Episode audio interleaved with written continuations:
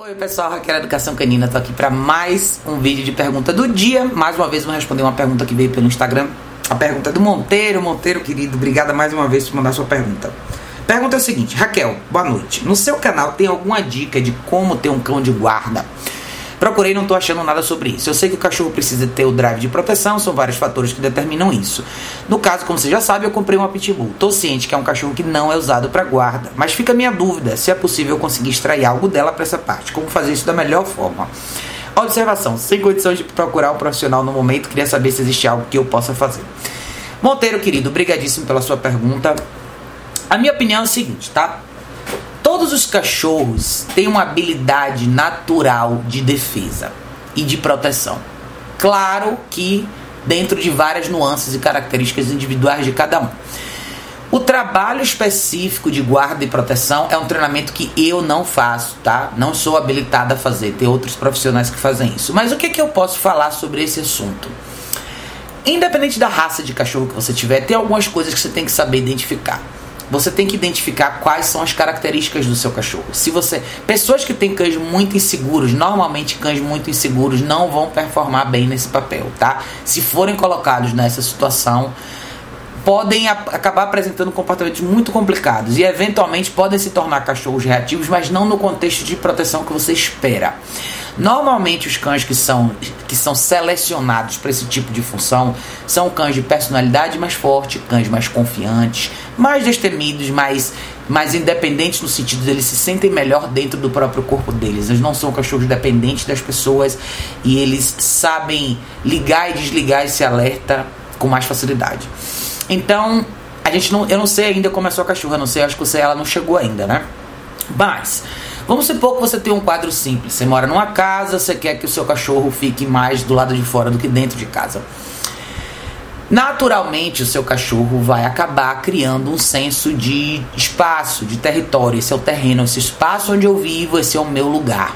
Vão existir sinais de alerta comuns que o seu cachorro vai ter, mas a, a questão de você ter ou não essa resposta num trabalho de proteção é muito específico. Como eu falei, não é um treinamento que eu faço, eu não estou habilitada para fazer. Mas eu acho que todos os cachorros têm um pouco disso. Se ele morar na, se essa cachorra morar na sua casa com você durante algum tempo e ela dormir, vamos supor, do lado de fora de casa e alguém se aproximar do seu portão, pode ter certeza que ela ela vai ver esse movimento. Agora a reação que ela vai ter é diferente. Então, há muito tempo atrás eu atendi um cliente que tinha duas pastoras, pastor alemão, duas fêmeas grandes, cachorras fortes, bonitas. E ele teve uma situação que as cachorras sempre viveram ali naquela área e tal, sempre performaram. O papel delas não eram cachorras necessariamente treinadas para proteção, mas sabiam colocar alguém para fora, algum invasor para fora se acontecesse. Mas aconteceu um assalto com uma pessoa com arma.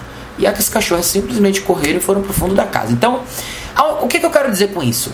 Existia uma arma, um elemento diferente. Existe o um instinto natural do cachorro de entender até onde ele pode ir também, tá? Existem situações e situações, mas o que eu quero dizer é, se você não vai contratar um profissional para fazer esse trabalho específico, o que você vai ter que fazer é conhecer primeiro a sua cachorra, tá? Então vá um passo de cada vez. Quando ela chegar, lembre de fazer um trabalho de base com ela. O que você precisa fazer com ela quando ela chegar, antes de você pensar em trabalho de proteção, é estabeleça seu relacionamento com ela. Você vai ter um bom trabalho pela frente para trabalhar com ela no dia a dia, com as coisas que você quer, para ensinar essa comunicação com ela, para trabalhar nas coisas que vão fazer dela uma cachorra de família para depois você entender se ela poderia eventualmente ou não performar nesse papel.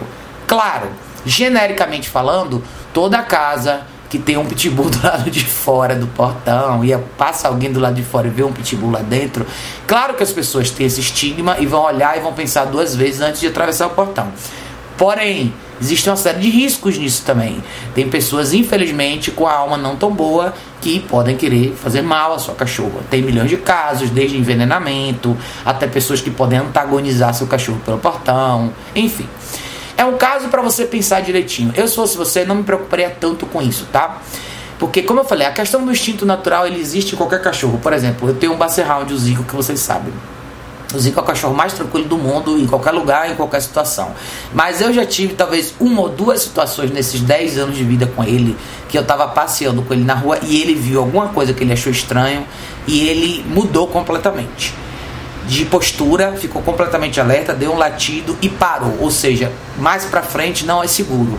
E eu tô falando de um Basset Hound que é totalmente. Uh, a vida é bela. Então, aqui que é uma cachorra também que é super tranquila, aqui que é a minha cachorra aqui em casa.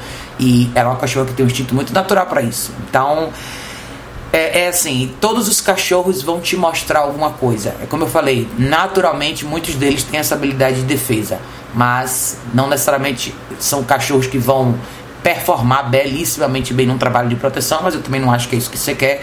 Eu acho que o que você quer realmente é ter uma cachorra que possa mais ou menos garantir um pouco da segurança da casa. Mas enfim, não pense nisso agora, tá? Agora eu acho que tem que pensar em criar seu relacionamento com ela. Não põe o carro na frente dos bois, trabalhe um pouco as outras coisas que você vai precisar construir com ela e conviva com ela para você ver o que ela tem para te mostrar.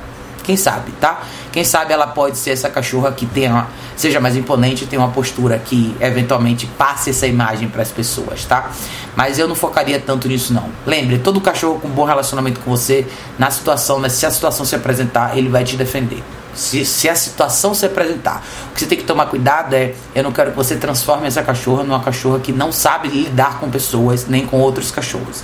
E existe uma diferença. Você pode ter um cachorro bem treinado em proteção que seja sociável, isso pode acontecer também.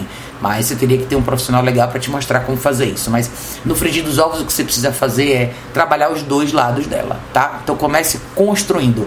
Eu nunca gosto de projetar tantas coisas a longo prazo, senão nada disso vira um objetivo real. Foque na, no primeiro momento agora é relacionamento. A sua vida com ela, isso vai ser o mais importante agora. Como você vai ajustar a sua rotina com ela, como você vai ensinar ela, como você vai treinar ela, como você vai conviver com ela na sua casa. Depois que você conhecer ela um pouquinho melhor, aí a gente pode pensar um pouco se esse perfil existe e como você pode usar isso a seu favor e a favor dela também em situações que, que, que se apliquem. Tá bom, querido? Obrigado mais uma vez por mandar sua pergunta. Um beijo enorme e a gente se vê em breve no próximo vídeo.